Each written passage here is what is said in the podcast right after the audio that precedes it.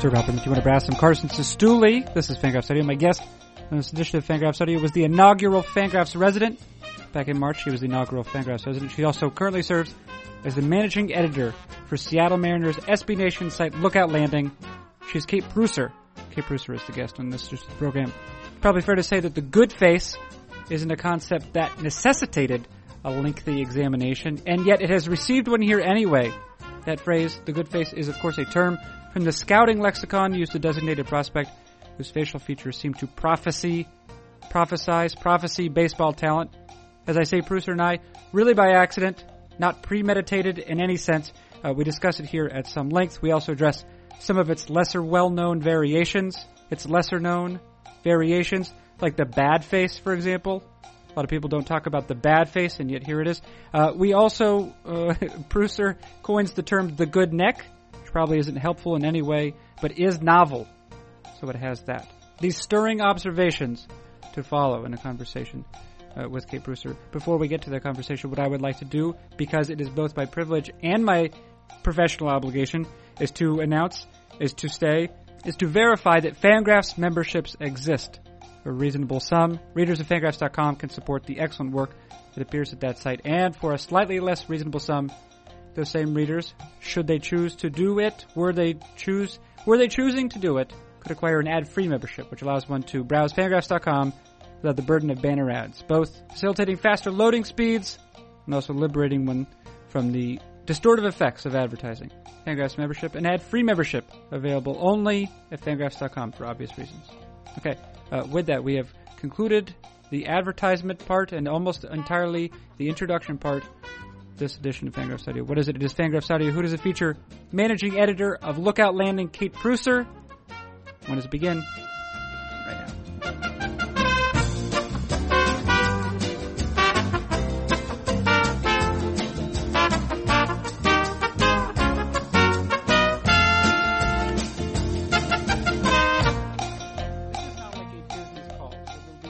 The whole time as opposed to to just the beginning. You said that you were what? Your general manager? He made some sort of deal. Uh yes, yes. It's um we are not even into the off season proper yet and they are shuffling people around and moving them on and off the 40 man and uh, apparently we've claimed something called a let me look at it. We've called something called a David Freitas from Bra- Oh. the Braves. Okay. He's a catcher, so Yeah. um, we need him, I guess, because we have no catching depth. But somebody in our Slack said, "I know why we claimed him. Stay tuned." Oh. And then sunglass eyes emoji. So there's there's some kind of story here that I'm I'm anxious to find out. What is the implication of a uh, the uh, sorry the the implication the denotation the connotation of a sunglass emoji? Um, sunglass emoji in this case. Well, see, so emojis are really interesting, I think, because while they are fixed, I mean, you have to treat them as a language, right? So while they're fixed units of language, they're like letters. Um, they are used in differing capacities by different people to mean different things. And because, like, my mom has learned how to use emojis now, um, and she is not on the internet a lot, so she doesn't know that, you know, the eggplant emoji is a dirty emoji or whatever. Um, and, and yet she does just fine in figuring out how to, uh, express her various, fe- she loves emojis. Yeah. So sunglass emoji. Sunglass emoji in this case means I'm very cool because I have the inside track on why we claimed this person who again I should look him up. I don't I've never heard his David name. David Freitas. Freitas. Yeah. He looks like a nice young man. Sure. I'm sure Yeah. you're. Got a good strong chin there. Yeah, a lot of them do. I uh, a lot of them do actually. There are a lot of uh, athletes in general. Does not apply to baseball only. Um, a lot of them have well, they have genetic advantages, I guess, generally, right? Yes. So, you know, there's the old, um, the cliche of the good face in scouting, which of course is very, very troubling because, uh, the good face cliche doesn't take into account every baseball player, certainly, and, um, you know, there's some icky racial stuff underlying that, I think.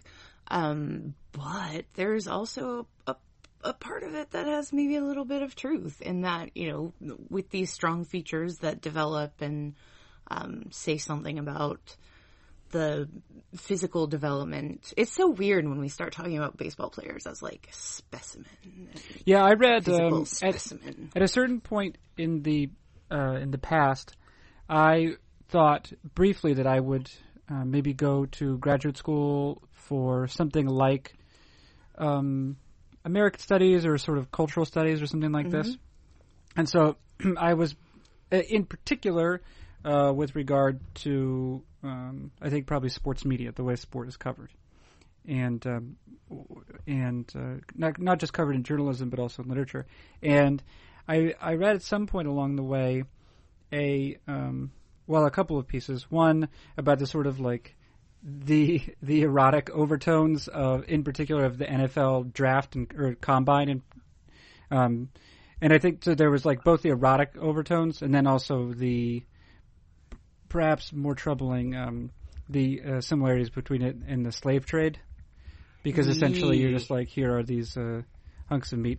Anyway, it's all a thought experiment, of course, um, which isn't to say that there is not um, some element of truth in it. But Oh uh, no, I, I think every uh, NFL draft, um, when we have the combine, it is jokingly referred to, or maybe not so jokingly referred to um, at times. It's noted how much of an auction it can feel like, um, Yeah. which is Right. you know given the uh, demographics of the NFL is yeah, it's troubling, and I think Yeah. it's something that um, deserves some thinking. Who do you think has-. Who has all right? So if you look at the sort of like face to talent ratio, right? Generally speaking, um, the that that term "the good face" is used to designate a player who also right as as discussed like has possesses like physical talents which would uh, which would aid him in baseball related performance, right? And you say like he has a certain. It's not, and I think it's not always even necessarily a comment on his physicality. Sometimes it's like a glow, right? There's like a magic to him. Oh, We are so so very much in my wheelhouse right now, and I really want to talk about this. Okay. But there's one one thing that I want to loop back to with um with language. I'm sorry. I'm sorry. Yeah, with yeah, go, language go. And the way, and, okay, so um, I read an article. I think it was in the Atlantic about the way that announcers, the terminology that announcers use to describe baseball players, because you know we get that term who is a grinder, right? A, a gritty player, and that always seems to be a player who's white, right? Yes, uh, yes. Um, I think I think uh, one year back when uh, Fire Joe Morgan still existed, they performed. Um, I mean, it was not not a very lengthy analysis. It didn't have to be, but they looked at the 30 players who won the Grinder Award for their respective teams, and it was it was disproportionate. It Uh, was- racially, is what I will say. Yeah. I should look at the uh, Heart and Hustle award. I think that the Heart and Hustle is is pretty um, because that has like more of a service component. I know Nelson Cruz was the Mariners nominee, but it would be interesting to look back at that over the years. Um, okay, yes, it was in the Atlantic. It's called "How MLB Announcers Favor American Players Over Foreign Ones."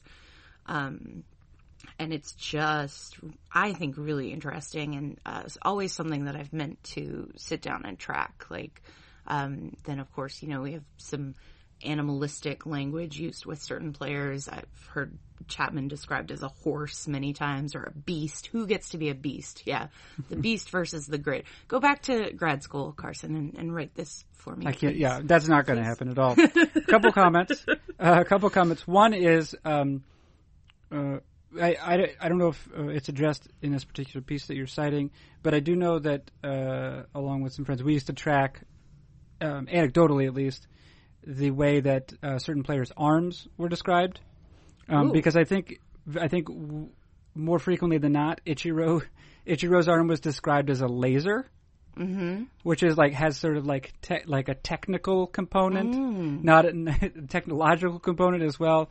Um, not unlike the um, the sort of products uh, that uh, we we import That come out of his comb country. Right, right, home country. Comb country. Yes, Where- yes, where- of course. Whereas there is uh, there is also there are cannons and Mm-hmm. rockets as well. so there are yeah there might be some. Uh, that's one. I'm going uh, with regard to Nelson Cruz's. Um, I guess what his his uh, Heart and hustle. heart and hustle. I I have to believe he got it mostly for the heart. You know, Oh. I don't think Nelson Cruz is right.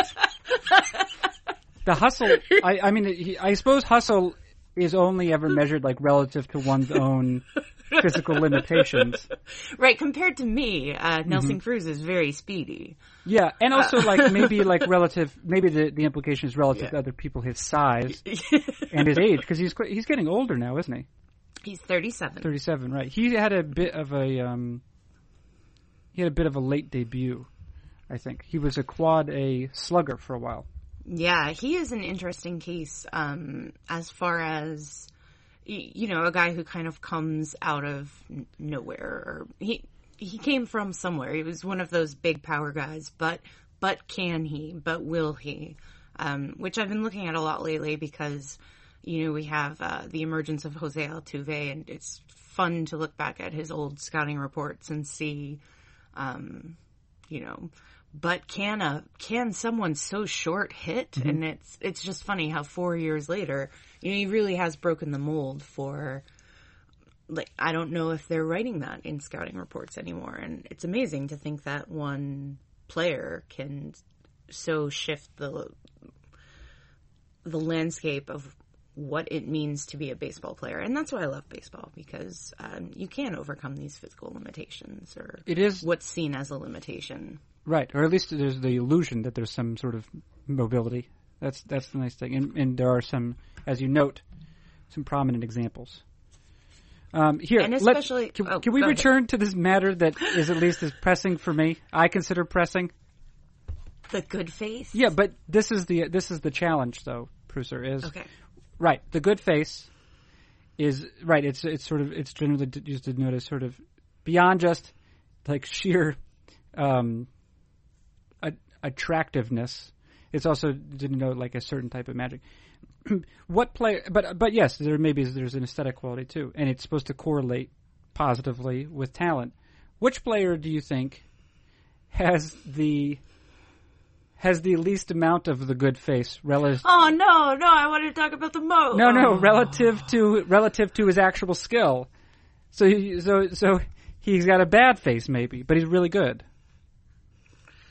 Ah, I mean, you could do the reverse too. The handsomest the handsomest player to be bad at the, the handsomest player to be bad. I know exactly who the handsomest player to be bad is. Unfortunately. Oh, who's that? Is he? Um, I don't think you'll know him because he never made the majors, but his name is Austin Wilson, and he was drafted by Seattle in the first round. is that out of Stanford? Yes, Yeah. yes, and my lord, is he is he handsome? Well, he's He also looks- he's like a physical specimen. Like he looks like a tight he end, is a right? physical specimen. Yeah. Yes, he is. He is large. He's six four, uh, all muscle, and he just he looks like a Greek god. Like he's a beautiful, beautiful human, and he plays baseball about unfortunately about as well as um like he looks like a movie star but unfortunately he also plays baseball like a movie star Yeah, it's it's strange though because like he he was obviously selected. He was uh, he was a good collegiate player at Stan- He was. at Stanford. Yeah. and he was obviously also selected to some degree based off of like the the promise that he would be able to translate some of his his physicality into baseball skills. Mhm. And um, at the, this exact same year, uh, Aaron Judge is a player who was good in college, but but a bit raw still, and and was selected in part because there was the possibility that he would be able to translate some of his physicality into baseball skills, and that worked out that worked out very well. that worked out very well for Yeah, them yeah And and by the way, they were selected. They were selected in the same in the same draft. Um, Austin Wilson and, and Aaron Judge, and it was not, and it wasn't that many selections apart. Um, but now that now that I say that, I'm not. A, That makes me feel great. Yeah. it was Um, like uh, there- 15, it's also 15 picks apart, roughly. cool, cool. Uh, it's also, uh, I to be fair to young Mr. Wilson, um, if he had gone to a system that was maybe not the Seattle Mariners, who have had historically bad development, uh, there's a chance he is still able to be a good MLB player. Um, but that did not uh, Didn't happen, did it? come out for him. But you know, hopefully, uh, hopefully he goes on some casting calls where they're looking for a baseball player, and um, you know, he can he can be cast in some some films. Well, good luck. Uh, good luck to us. It actually appears as though he passed the, at least part of the 2017 season with the, the Cardinals. Um, although, Yes, I believe he was. yeah, it appears as though that's the case. too. He's, he was selected in the Rule Five draft. He actually had. Uh, he was decent at one point. He had a decent. Um, well, he was he was a 22 year old in low A ball, I guess. Um, so there's some natural advantage there, but. But what about what about a, what about among baseball's right. best players, who who is the least likely? I mean, I suppose Yes. that there are some. I mean, to some degree, like Jose Altuve, without having to comment much on like how handsome he is or not. He was obviously he did not uh, he- he didn't he did not radiate. Um, I guess um, what um, physical prodigiousness. Uh, No, he is shrimpy. Yeah, he looks guy, yeah. like a shrimp, but he does have the good face. Have you seen the pictures of him after uh, they clinched, or no, after they won the um, ALCS? Game oh two? man, Oh, no, after after, the the ALCS, ALCS yeah. when he's like running around. Are you talking about the ones where he's hugging, Carlos Correa hugging- ado- yes, adorably? leaping into Carlos Correa's arms. Yeah. yes. Ugh. And Yeah. just, just, I think there's something about Jose Altuve where just the pure joy lights up his face, and um, you know, you, Yeah, well, he has the same amount of joy as everyone else, but but it's it's compressed. so you get more joy per molecule. yeah, that's right. Yeah, yeah. Which is why, yeah, which is why much bigger players are so stoic Well, because it's it's spread out right, right. That's what. I mean, Aaron Judge does have a nice smile, but yeah, that smile has to cover Hmm. so much more terrain. I've never thought of that. Mm-hmm. Yeah, yeah, right. That's that's a Yeah. a great. that's why chi- that's why children children can experience so much. That's why they can be wildly excited because again they're experiencing the same an adult level of joy, but it's it's, it's all it's in their tiny little. compressed. My yeah. other theory, and why I think why why I think we can't get over that Altuve is short and judges. You know, that was all anyone talked about through the whole ALCS. Right? It was everyone was just waiting for the opportunity to have Altuve standing next to Judge again, uh, which was unfortunate because Judge didn't. Uh, didn't spend a lot of time on second base. Um, he just mostly hit homers and struck yeah, out. that, that was basically Yeah. two true outcomes. Uh, yeah. Yeah. he was basically at home plate with like very brief visitations of the bases. Uh, so we didn't get what we wanted, but I think that the reason we can't get over that is because, you know, by the time you get to be our ages and you're, you're jaded and cynical and your eyes have seen all the, the world has to offer, and then this shows up and it's like, whoa, and you get to be a kid again. You get to, uh, just like for a kid, everything, every building is the tallest building, and every person is the the most interesting person. You know, you're you're taking in all these new experiences all the time, and everything is um, the most. So we get tired of that. We lose that as we get older, but then we see something like this, and it's like, oh man, that is a really tall person next to a really short baseball player. And, uh, you get delighted all over again, childlike. Yeah, I suppose what you're uh, you're looking for those things. I don't know if I need all those anymore, Preusser. I don't know if I need these these You- moments You don't need of of, of quiet beauty. No, I don't know. If, I don't. Need, Well, uh, what? but you have a you have a kid now, right? How old Yeah. is your Hey, little? How old is your little child? He's three months today, actually. Oh, happy three month anniversary. Yeah, I guess so. Listen, I want to I want to conduct an experiment with you. I did this with. Uh, are you familiar, do you know Eric Longenhagen at all? Oh yes, yes. I Okay. I have been um, annoying him quite a bit because the Mariners aren't doing instructionals traditionally. Mm-hmm. So I've just been begging him basically if he sees any Mariner anywhere, like even out to eat, like just I, I'm desperate for news. Okay. Who are you seeing there, Eric? What are they doing? What do you Leave. do? Yeah. So so so I did this. I performed this experiment the other day. Now he is a uh, he's a nice boy. Eric Long is a nice boy. He's a thoughtful boy. Um, and he's also he's also um, but at the same time he's he's a ch- childless person and more more relevant. He's a child free person. He's a That's child- what we that's what we like to be called. That's fine. me. I respect. I honor. I, I I allow you to stand in your truth. Let's. Um. So I would like to conduct an experiment. I did this with him the other day. Um. Now I up hitherto. Uh, I have been summarily underwhelmed by every child. Okay. every child because I don't care about other people's children, and that remains the case. Okay. So what I've done is I've sent you a photographic photographic image. Oh, oh, yes, Are you, in, have. are my- you in my- receipt? Yes, my my phone has buzzed, and I Okay. saw that there was a name attached, but I thought you just Well, wanted. that's- That's from me. Yeah. yeah. So, am I to look at this? Can, Yeah, can I look for it. at it Yeah, yeah. now? Okay. Yeah, yeah, that, that's what you're supposed to. You don't, don't don't necessarily react right away, but just uh, become acquainted with this photographic image I've sent along. Oh, oh. Okay, do you oh. see this? Do you see it? oh, yeah. Hi, little Okay. dude.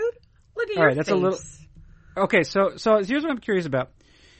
I've sent you a, a picture of my son Jackie. Yes, that's right. a good name. Yeah, I think it's fun, Mm-hmm. and I think that this is a very handsome child. Is my opinion on it. Okay, but I also know that I'm his father. That I Mm-hmm. share genetic material with him. hmm And also And the that- the biological drive to keep him alive, right? Uh, So- yes, it's strong. Also, and then there's the then there's the ancillary drive, which is my wife's fury. If if you if you weren't kept alive, so there's the combo package. The combo package of responsibility. Sure, sure, Hmm, Yeah. sure. Um, You're not going to make I me tell you that I don't think your baby that is that cute, are you? You're not going to try to rope me. I'm not going to make you say this is the anything. I'm not going to make you say anything. I'm interested. right? Okay. No, what? Is, so my my my point is, what is your assessment of this child you see before you? When you see her, you're like, oh, that is a handsome child, or you're like, yeah, I, you know, it looks like all the other ones I've seen. See, this is a trap. You are you are forcing me to tell you that this this is a. I mean, this is a this is a cute child. This is a cute baby, but yeah, it looks a lot like all the other babies. You know, I, yeah, no, no, that's fine because I just, no, no, this is the test. That's exactly what Eric said too. Okay, thank goodness. Yeah, he said, no, it just looks, yep, it looks like all the others as far as I'm concerned. I mean, I also I have a nephew, and I think my nephew is very cute. Um, but also, when he came out, he looked like an old man, and um, you know, oh, he, oh, yeah, he looked like a. So I, I mean, I don't know. It, it has taken like a full year for him to really round into fully adorable. human. yeah. let me say, let me say another reason why, and I, and I think this is sometimes overlooked, why I, why this image brings me some pleasure, is because now he's smiling in it. Oh, he's yeah. doing all the things that, that he should be. You'll notice that he is holding on to a, a package of oyster crackers. Mm-hmm. So he's a That's- true a, a true Maine baby, right? Well, not just that. This is only this is only like three days into him being able to hold on to things, so that's interesting. Oh, so it's a it's a delightful new new skill Yeah. he has. And the other thing is, when I see him smiling like this, it brings me joy because I also have internalized all the moments when he's not smiling, and which hmm. bring me the opposite of joy. Um, because he is he's crying loudly, for example, or mm-hmm, mm-hmm. something along those lines. But yeah, no, this was just an experiment. No answer you were going to give was wrong. Yeah, I mean he, he he's he's cute. He's a cute baby. Yeah, it's fine. He's yeah, he's that's a fine. fine he's a fine cute baby. Yes, that's all I need to do to say. But he's still in that stage where he looks like all the other babies. Every baby under six months old all look alike. Yeah, I, that's fair. Yeah, some of them are some. I some of them are pretty ugly. Some of them, yeah, they're they're not they're not always cute babies, no. But the vast mm. majority, of, and some of them are extremely cute in the in the same way that like some people are more physically attractive than others, right? Like you're just like, wow, that is a, an astoundingly attractive person. I wonder who the Austin Wilson of babies is. I don't know. I can we? Can They're we- really attractive, but just talentless. no, It that's, that's to, not fair. It goes to pick something up and it just can't. Just Oh, whiffs. Yeah. just. Just whips. Man. Oh, that's, Um, that's hey, let's let's uh, um, let's get real for a second, Preusser. okay. Uh, the last time we spoke, it was during March, I guess, and uh, that was that, that was the beginning of the baseball. It was you know predated the baseball season, 2017 season, Mm-hmm. and uh, I mean it was seven months ago, over seven months ago now, and so what what have you been doing in the meantime? and that was also the first time we spoke. So, what have you been doing in the meantime? Uh, weighing and measuring other people's babies on uh some kind of arbitrary scale, I guess. No, um, You don't have a you don't have a hotter nut, you don't have like a hotter nut. you know, for uh, I'm, a. I'm a talent scout, and I just, uh, Mm-hmm. you know, it's it's it's hard once you start like analyzing baseball players, and especially uh, gotten very interested in the minor leagues. Um, and you know, it, it's hard not to not to bring that scouting mindset with you to, you know, like I I judge my Subway sandwich artist. Gosh, you are no Jose. Um, you know, so you, you do something enough times and you develop a, a set of criteria for how it should be done, right? Which maybe comes back into why scouting is hard because you have this criterion when someone like Jose Altuve shows up, I don't know what I would do with a very short sandwich artist. Would I judge them differently? I don't know if height uh, is one of the tools in In sandwich artistry? sandwich in the manufacture of sandwiches. Well, I mean, there's a counter, right? So Are you talking about literal subway, like su- like you're going to the subway? no, I'm talking about Su- talking about Subway, the sandwich restaurant. Yes, exactly. That's what I'm saying. Yes, Yeah. uh, sorry, like literal subways in. there's a I will say, I, it's hard for me, to, a person of your, your discerning, your discerning taste. It's hard for me to imagine you going there. And I, but I, I recognize I'm bringing a little bit of baggage of myself. My wife and I came across um, when we were undergrads. We we had like a booklet of coupons, or we came across a lot of Subway coupons somehow, and we ate too many Subway sandwich, too many Subway brand Subway sandwiches, and um, we turned ourselves off almost permanently. Mm, there are a lot of worse places you can eat than Subway if you just need a sandwich.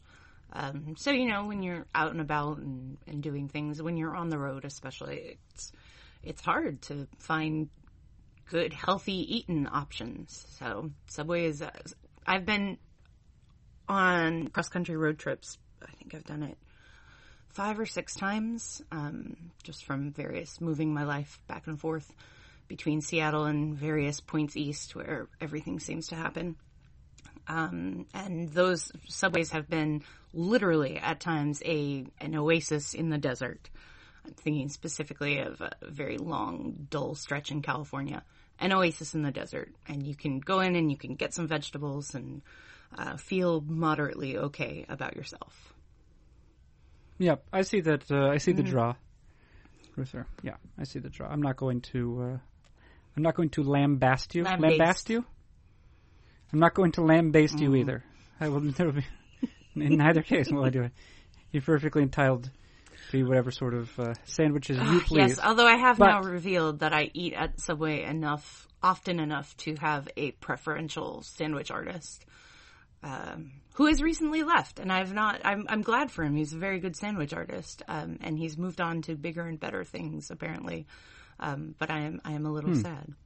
Did he get called up to a more prestigious subway location? He got called up to a job that uh, didn't involve him making sandwiches, so you know it was it's a, it's a big step forward for Jose. So happy for him, but also his replacement is nowhere near as good as he was. Yeah. Well, maybe after uh, after some time spent in the trenches, metaphorical trenches. They don't have real trenches at a. I think it, it could probably actually be described as a trench. You know, you're standing back there and you're um, in your in your sandwich hole. So, what are the tools? Do you think height? I think that I think there has to be a baseline of height, but I don't think it has to be. Um, I think uh, a, there you know there's a large range of acceptable heights for Well, th- th- there's a Sandwich maker. wingspan issue as well. Like you know, where where when you reach out, you've got to be able to get all the way to the to the stuff in the back, which tends to be the less popular vegetables, but. Um, those are the ones I like. You know, get go get me my jalapenos and get a hearty scoop. I actually heard a horrifying rumor about you.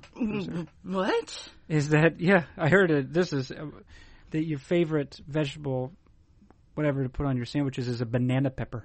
Oh, I like banana peppers quite a bit. Oh, you really haven't- do like I- banana peppers? Yeah, I really actually do like banana peppers. Do you do you get banana peppers on a sandwich?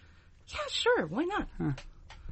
Especially if one is eating at Subway, where um, things are a little bit bland.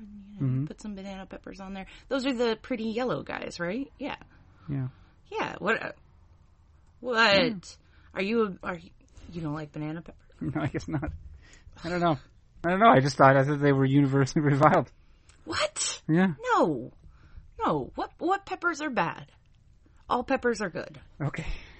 They just, you know, you can't deploy them all the time, which is a little bit uh, unfortunate with the jalapeno peppers that uh, people just have jalapenos all the time. They're like, why not scatter some jalapenos across the top of this? No, no, there's a time and a place.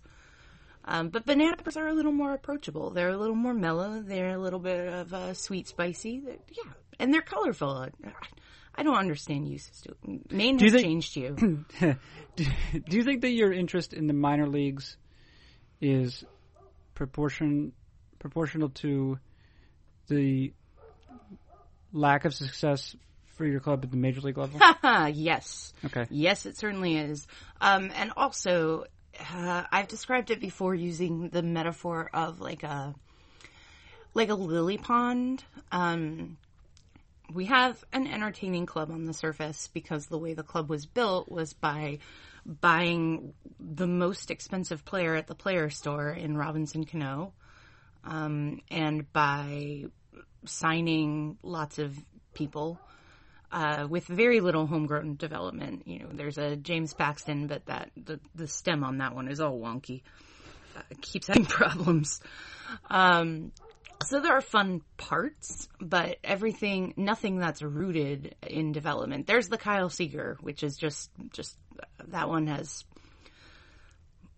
it took root and it grew, and despite any other, much like Tupac. Uh, Okay, yeah. rose from rose from concrete. That is Kyle Seager's development under the Jack Redneck years. Yeah, Kyle Seager's Tupac. Checks. Yeah. If I could Um, count all the sentences I began with, much like, much like Tupac. Much like Tupac. Well, you know, he's a. Kyle Seager was was almost a- an accident, right? I I mean, you'd have to talk to his parents about that, I guess. But He was a ba- almost a, ba- a baseball accident. He was almost an accident in the in, in the Mariners system. yeah, he only um, became ours, I think, because no one else knew he was going to be Kyle Seager, and so they were like, "Well, you know, we've already picked up this Dustin Ackley. We're sending a bus to North Carolina anyway. Why don't you get on?" Well, that's Uh, what, yeah, and that's what I was thinking. I was uh, uh, was he selected in the same draft or nearly the same draft as Ackley? Yeah, yeah, yeah. Just a few rounds behind him. Uh, back when the Mariners were real bad and had a lot of picks towards the beginning of the draft, a lot of supplemental things and that kind of thing. So they were, yeah, okay, yeah, those guys were selected the same year. So it really was a case of, um, We've already got you. yeah. Why don't you come along? And why did Yeah. you come on? And Seager, because Ackley, so Ackley obviously wasn't like a huge guy, but he, but even though he was, I mean, he was mostly playing first base. Um, I think for UNC his junior year, um, because uh, I think it's um, a throwing situation going on, uh, and but he uh, they selected him anyway. Uh, I think based just off like they, I think that it, his bat was regarded. You maybe know this better than me, but what I recall is his bat was regarded as major league ready almost. Yes, Um, the best bat in the draft. Right, and it would require little incubation. Right, too big to fail. Mm-hmm. The yeah, it was it was supposed to be uh, unmissable talent. Yeah, there's a way of missing sometimes, doesn't it? Yeah. Yeah, especially when uh, you know player development is poor. And Ackley is not one who has gone on to great success elsewhere. Uh, he's kind of puttering around. You know, he went to New York for a while and didn't do much and got hurt, and now he's in the Angels organization, puttering around in their uh, AAA team. Yeah. Yeah, it's a it's a it's a little bit sad, and I'm again, uh, I don't know if that was that that I don't know how you take someone who is so good in college and then just they tank so hard at the major league level. Um, And by the way, like he crushed AAA as a 23 year old, and then again as a 25 year old during uh, what like slightly more than 100 plate appearances, and um, he played there the, the entire season this year and did not crush it. no, at at some point, you know, I think uh, just mentally, it, Mm. it, you're in a tough spot. I'm looking at Dustin Ackley's face right now to try to gauge whether or not he or has the good face, but the beard is in the way. The the beard. Uh, this is perhaps apocryphal, but I'm going to tell this story anyway because it was told to me. Um, supposedly, his wife, who is a, a a jealous creature, insisted that he grow the beard when he entered the minor leagues because she was afraid he was too handsome. Oh, Yeah. yeah. So she insisted that he get the beard to to to shield his beauty from the the I guess hordes of fans Yeah. that she assumed were going to be coming through the minor league town. too handsome, huh? too handsome. That's a trouble that Too, too, too some of us must contend with. the, uh, I like that it sounds, you know, it feels like a like an old story. It feels like a folk tale or something. Like the woman who insisted her husband grow a beard that wrapped entirely around his face to shield his beauty from the world. Like that is some that is some fairy tale powerful stuff right there. yeah, and I don't. Uh, well, I, I suppose we don't know. Uh, maybe it. Uh, we don't know uh, all of the possible uh, consequences of growing the beard. I guess we don't know it all. We're not, No. not privy to his life. That is a. That's no, a, maybe that's a maybe strange, beardless Dustin Ackley has a totally different experience. Yeah. Who knows? Yeah, that's a, that is an unusual request. If it's true, no, I suppose it's an unusual request, even if it's not true. Uh, it's an unusual thing, even to think. What would be weirder if that were true, or if someone had invented that story? Ah, you know, my uh, creative writing professor in college used to talk about the uninventable detail, and he would comb our stories and try to try to pin which one like it was too too sort of weird or too perfect or too too real sounding. I guess um, you know, too, it reeked of verisimilitude. I guess. So he would. That happens if I don't take a shower for a week. Uh, you reek of to reek of verisimilitude. I, I mean, you have a you have a, a small child, so it's uh it's understandable. Yeah, Um, I think a lot of new parents reek of verisimilitude. yeah, or something else. yeah. verisimilitude, and uh, yeah, exactly, and uh, whatever that goo is that comes out of babies. Like I said, child-free Mm-hmm. life. Um, so yeah, the uninventable details. So there is, first of all, not only do I I don't have reason to doubt the person who told me said story, who is someone who covers the Mariners uh, on a daily basis, but also. Yeah, like you said, that feels like an uninventable detail. Like this is not a person who is given to wild flights of imagination or fancy. Very uh, stoic sort of beat writer type. And i just i can't see him making that story up. So i have no reason to doubt its veracity. Yeah, that is a that's an interesting request. It's too, too handsome. too handsome to live. Too, handsome to be unleashed too on tempting. the on the minor league. Well Hmm. i mean some if you take away the beard he does have a handsome face he's very very blue eyes he's sort of like a poor man's kris bryant look Yeah, well, the uh, dark, the other dark features coupled with the blue eyes is uh, particularly striking. Oh, But- that always makes things stand. Like pale blue eyes and dark hair is a very compelling combination. Yeah, it is.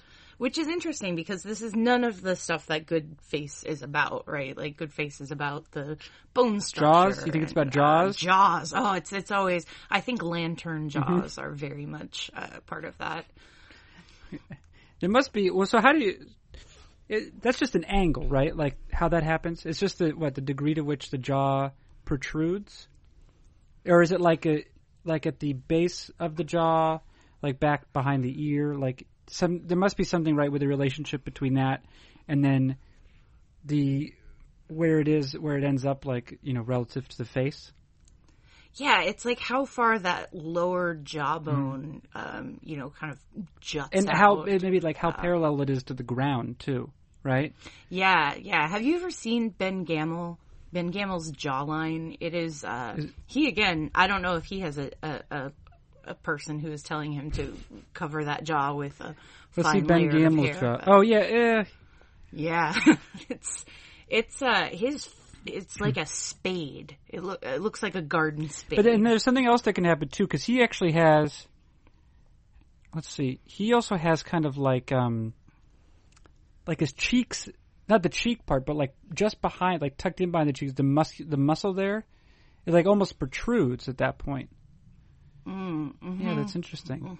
And then sometimes, Yeah, it's- yeah, isn't I don't think it's technically the good face. Uh, what he has. or traditionally, yeah. I always think of um, which makes sense because he's a Seattle Mariner, and we don't really have we have discount versions of everything because they're all things that uh, Dipoto has gotten on sale somewhere. So what do you think of as Yeah. as like the as the typical example of the good face? Like what's the er good face? Hmm. I mean, I think you can see it a little in Trout's face because it. I mean, mostly his neck. He's just got such a big. You're saying he has he's got the And big then he's got the good neck then. He, he he's got the good neck, yeah, and the neck kind of the neck is the the entry room to the face. That's right? true. So you, you start it's with true. Mm-hmm. you start with the neck, and you're like, wow, this is I think this Rumi, is a grand Rumi said that, I believe. Isn't that right? Yeah, I think I saw it on a tea bag the other day. yeah, the neck is. Yeah, I think that's. I saw that too. Yogi, Yeah, I believe, so, a you know, yogi just- tea. Yeah, yes, Mm-hmm. yes, exactly.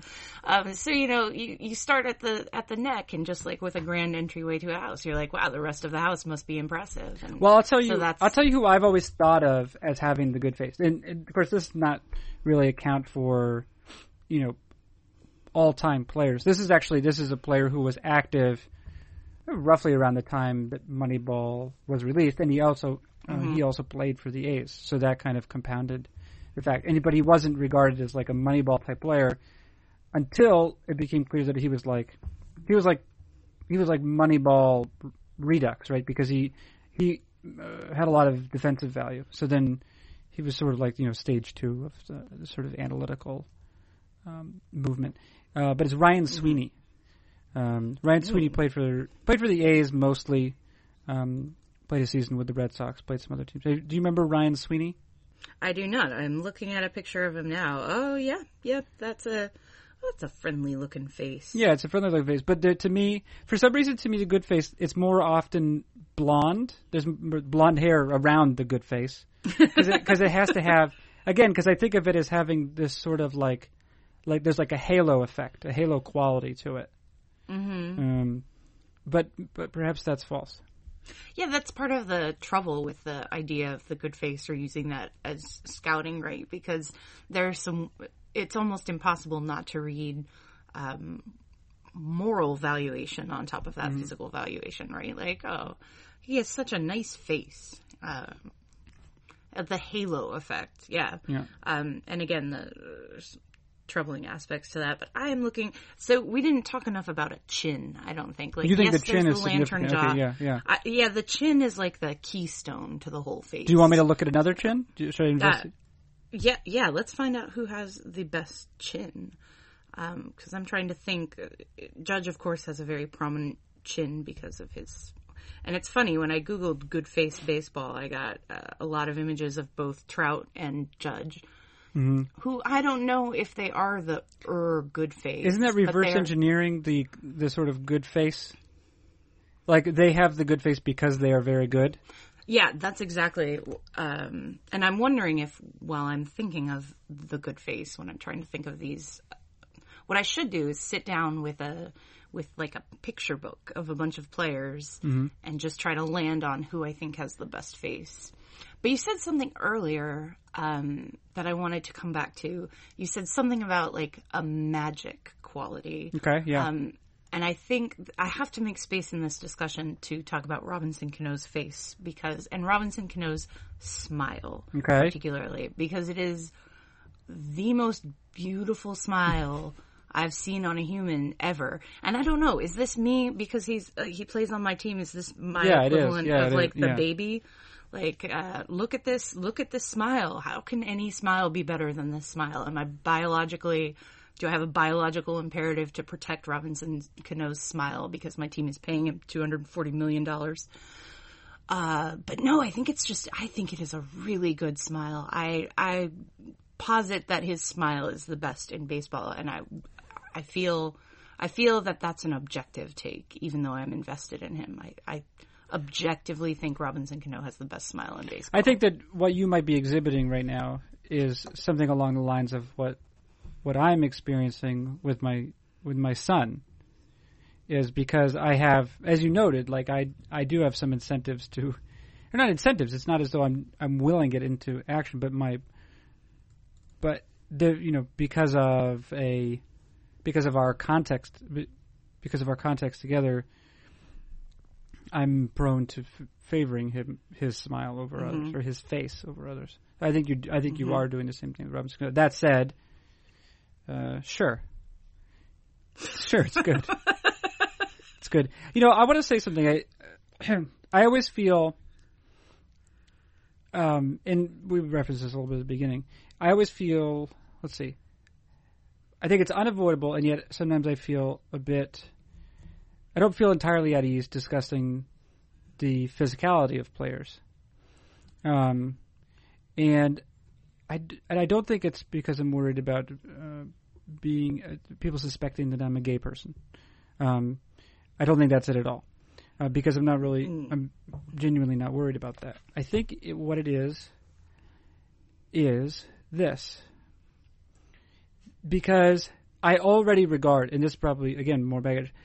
These I already regard these people, or these people, and maybe I could say it more objectively. These people are already guarded nearly as godlike at some at some level, right? We have already put them aside as um, the cute babies, the special cute babies. yeah, there's this right. There's The- cute babies. They're already receiving now. The, right, they're already receiving loads of money and adoration, and I think probably in this case the adoration is probably more important than the money, um, um, because there are a lot of people who receive who receive lots of money and no adoration, right? Um, and some of them are associated with baseball, like like Jeffrey Loria. Jeffrey Loria has a lot of money. He got 0 adoration. Zero. Yeah. Can you can you get negative adoration? Because I believe he has negative adoration. Yeah, right. Uh, yes, he could have negative. negative, and there are a lot of and and there's a there are a lot of wealthy people who receive negative adoration. It's that's how they got the money in the first place is by is by making people other people's lives worse. That's not every wealthy person, obviously, but that's that's one way to do it, right? Right. You can- Right. I mean, not. Make someone else's life worse for your for profit. Um, I mean, B- Bill Gates is a is a good example because he is doing this amazing humanitarian work, but also he shackled us to Windows. So Yeah, and I don't think that's the who's worst. the real I don't know if that's the worst example. Like I was thinking, for example, of like Martin Shkreli, for example, who Oh, raised the oh, price man. of like a like a like a pretty necessary AIDS medication. Yeah, let's t- let's talk about him and his face because he, his face is, and I don't know if it's tied to the evil things that he's done because it, it is an evil looking face, right? It is a it's a face you want to punch. Yeah, well, I think Uh, actually the punchability of it has been. I believe it has been studied in armchair fashion before. Mm, oh yes, yes, yes. I, this is this is uh, that kind tired that we've gone down, but but relevant to our discussion. I mean, you look at him and you're like, hmm, you've done a bad Mm-hmm. thing. just uh, just by just by its very nature. Just you would just arrest him on spec. You think? yeah, I mean, just uh, yeah, exactly. If you were a totalitarian, Uh, if you were a totalitarian leader, one of the ways you would abuse your power is by arresting Martin Shkreli without any investigation beforehand. I, I, I mean, I would even expand that because I'm already a totalitarian, di- evil dictator. What else do I have to mm-hmm. lose? I would just go around. I would have a smug scale, and I would go around and and look for the people who look the most smug. And what um, what would be your solution? com- would you you would remove them from society? You would send them to a gulag? Mm, I mean, I would maybe have them do some kind of very necessary but unpleasant work for. You know what I would do is I would make them do any of the various jobs that I have had that have been unpleasant and yet ultimately taught me a lot. Um, I would maybe have them work in some customer service. Yeah, they could answer some phones and have to deal with people. No, that would just harden them. Uh, I thought you were gonna. I thought you said you were gonna make them listen to um, NPR game show Ask Me Another. For some reason, I thought you were. You thought I was going there? Yeah, I thought- I don't know why. No, I feel like that that would reinforce the smugness. oh yeah, very because good they're point. not. Yeah, they're not dumb Mm-hmm. people. Generally, that's how they've gotten to the position of being able to do evil things to other Right, people. right. Um, no, I would. I would. You know what I would do is I would have them volunteer at daycare centers. And you would say, no, we don't want our children exposed to these people. But no, no, because when they are in mass, children have all the power. Um, and just, yeah, I would like Martin Shkreli to be left alone in a room full of kindergartners. Yeah. Because they have some size. They've got to have some, some heft to them so that you're a little fearful of them when they are in And you think that they would overwhelm him? Is your point? Oh, yeah. Oh, yeah, yeah, yeah. Yeah. Uh, yeah. What would Oh, you yeah. do? So if you were this totalitarian, though, would you? And say you selected someone, again, uh, just on site.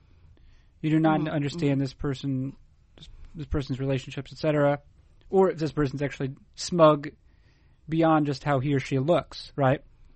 But say you selected like you like you selected like a mother of three, and it turns out she's she's a great humanitarian. Yeah, show me a mother of three who has a smug face. You think? Oh, okay. Show I see what you're saying. You think me. it's you think that it's it's very difficult to to be smug if you if you're if you're taking care of. If you are living a life of service to others, which parenthood inherently, and I know that you know this, um, if you are in a position where you have to serve others, then you lose that smugness. Really Mm-hmm. I don't think of it as serving. I think of it as being defeated by others, but it's a similar idea, I guess. Yes, it's a series of tiny daily. Yeah, I mean, my my son's been Uh, alive for 90 days, and if you're to at the end of every one of those days, you were to you just chalk up another L on oh your precisely, yeah, yeah. yeah well, you know, one of us gets a win, one of us gets a loss. It would be he would be undefeated at this point. Yeah. Because here's the advantage they have, and this is the advantage a lot of kids have, right? Is like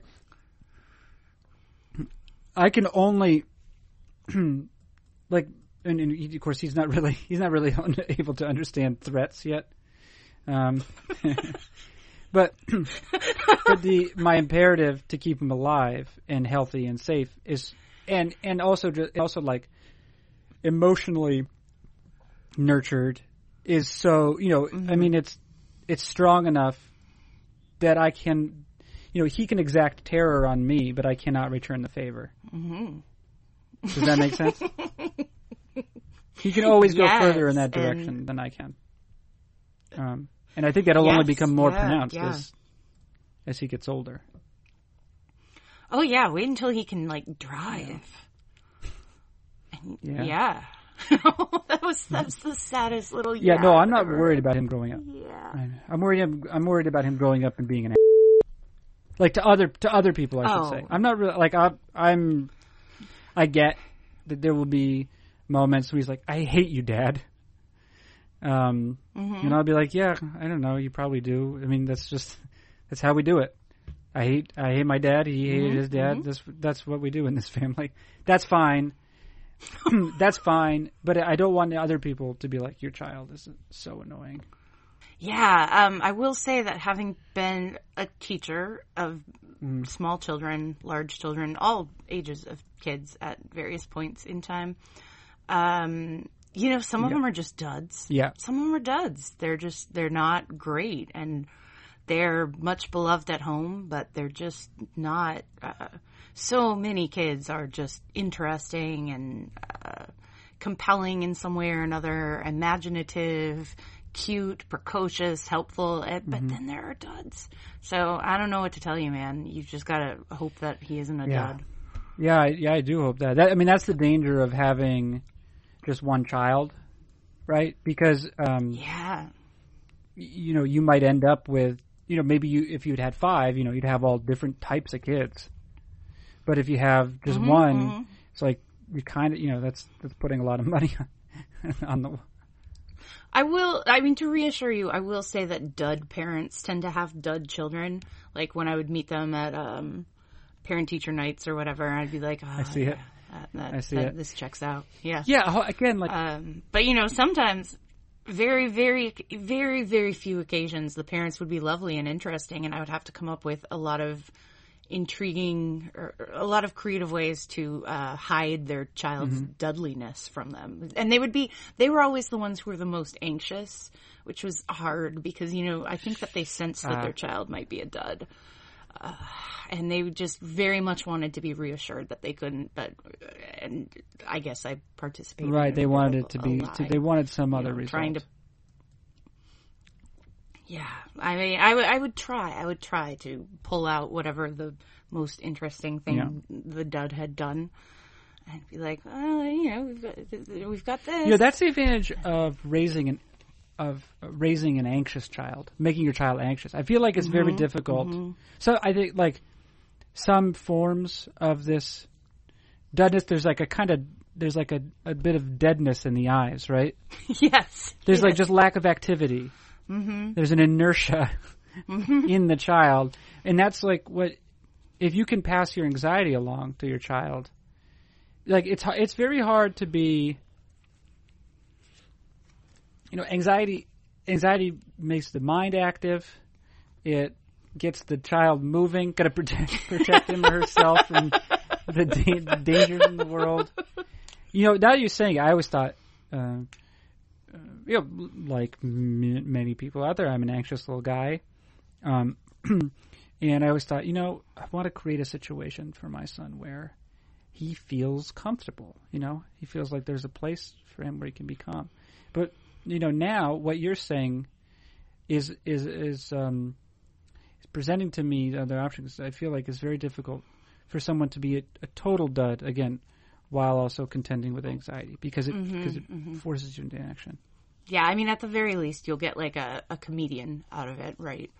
Yeah, or just um, yeah, just someone who who know who's aware because right maybe because anxiety creates like like a, a, a type of awareness, right? You're always looking around, Yeah. making sure no one no one's got. I mean, I don't think you have to worry about creating. I think maybe working on the safe space, uh, the comfortable space, is is more important than worrying about the anxiety because one day your child will discover Twitter, and uh, you know that's just Yeah. it's like it's swallowing an anxiety pill that just fills you up for your whole life every day, yeah, uh, or as I call it, the the doom box. I wake up in the morning, I open my phone, and I say, "Let's see what let's see what the doom box has for me today." what do you? uh That's what is that your first action? Do you have a, Well, a morning no, my ritual first maybe? Yeah, well, first, and it's off season now, but uh, I have to see if Jerry has done anything. That's ever since I took over as uh, manager of Lookout Landing. My first action every morning is to wake up as early as I possibly can and check and see if Dipoto has made a move. Which it feels like every other day he does it. I know that it's not every other day, but my recollection, looking back, uh, my strongest memory from this past year is being literally elbow deep in pie dough, kneading pie dough, um, about to roll it out, and my phone started lighting up with all of these because he just made this blockbuster trade for Ketel Marte and Walker, Taijuan Walker, down to Right. Arizona and in trade for Jean Segura and Mitch Haniger. Um, and I had to go wash my hands and leave the pie dough where it was and sit down and uh, start arranging who was going to write about it. So, yeah. that is that is I trying to keep up with Jerry is a a full time activity. Um, but also, we you know it's it's fun to be alive in 2017 and um, be like, what's happened today? Yes. Will it be? So so yeah. What what level of tragedy? Yeah, oh, yeah, I'm- It- I'm they're they're anxiety ridden. Yeah. I'm aware of that. Um, Do you think that because you live, uh, and I mean, I'm assuming that you live in a, a similarly anxious state to me because the world is turbulent right now, and um, I don't think that's a necessarily politicized statement. It's there's a lot of bad stuff going on. Um, do you feel like because you have internalized the anxiety that of being alive in 2017 that you are going to transfer that to your child nonetheless like you cannot help but raise an anxious child in these current circumstances well, uh, so some points. One is, you're right, it is turbulent. Two is that sometimes the like the kind of mechanics that are required of one, because a lot like a lot of taking care of a child at this stage is, you know, is food and uh, diapers and food poo and sleep Yeah, yeah. right? So it's a lot of it is that. So it's like yeah. making sure you've nailed that stuff down. But I think you're getting at something which with a child. I will. I will tell you because I take care of my father who has some health concerns. It's very similar on the other end. One day he'll be doing it for you. Yeah. That's true. Yeah, yeah. Sorry, is that not a reassuring? No, it's to- fine. No, I. I, I, I understand. I'm cascading. I mean, you know, I, I, I think that um, I'm probably more frail than other people at their peak already. so I don't think that, uh, you know, and there's a relationship uh, between peak and length of, you know, the length of time for which one flourishes. So I, I don't, th- I think it'll be sooner than others. But, but um, yeah. So I think, but I also think you're hitting on you're you make a, a good point, which is that it's difficult to um, it's difficult to to shroud one's real feelings about the world. It's difficult to disguise those from from anyone with whom you spend any amount of time. Mm-hmm. So I don't I don't I think that I don't think that would be any different. Um, but I don't know. I, I attempt to, to to deal with it by, and I don't do a very good job limiting my limiting the number of times which I go to WashingtonPost.com, and then also attempting to participate in the one in this the one or two small ways that I know actually have like some efficacy. Yeah, I've seen you you posting about that. And by the way, good. job. you know, you, know, you should see how smug my face is right now. You would, uh, you would, I would certainly I would, be be transferred to your work camp immediately. Yeah. my work my work Yeah. camp in uh in one of the various schools in in Philadelphia. Yeah. Yes. Uh, listen, Stooley, I think it would actually be really good for you. Just, th- you would learn a lot. Wait, you said it's in. Philadelphia. Yeah. yeah, Why is that the yeah. location of the work camp? Well, they need um, they need bodies. first of all, uh, literally, when I became a teacher there, I was so concerned. I had no background in education, and I believe that all they did was check me for a pulse before unleashing me into a Yeah, there classroom. you go. Uh, yeah, so that was, uh, yeah, they just they they need more um, adults in their lives. The school is the school system's horribly underfunded and uh, full of a lot of people who don't really enjoy being around children, which seems to me like such a weird choice to Yeah. decide to be in education if you don't enjoy children. It's And there's weird. probably also a bit of. Uh, mm, this, I mean, I could be wrong here, but um, one could have one idea about what teaching could might be like, and then the the reality of it, especially if you're in a. Um, Oh yeah, th- those people usually beat a hasty Yeah. exit um, because what it is becomes clear very quickly, and it doesn't change except that it does change every day. But um, you know, the demands of it do not change, and I just I feel like there is a real. Mm, Yeah, there's a there are a lot of lessons to be learned by being utterly and completely dominated by a group of children. Yeah, and it, it, it will happen. Yeah. You would, Uh, you would carry a lot of lessons back with you, is what I'm saying. I uh, I hear my son crying in the background, which means that this is that we're done. that means it's over.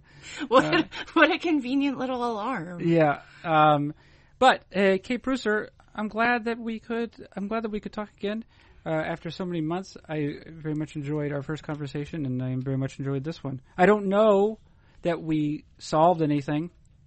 No, no. I, if anything, I feel like we made some stuff worse. Yeah, we definitely made some stuff worse just by opening our mouths. Very good. Congratulations. Oh, all right, all right. Go go tend to Jackie. So why don't I say this? Um, why don't I say? Why don't you stick around for one moment?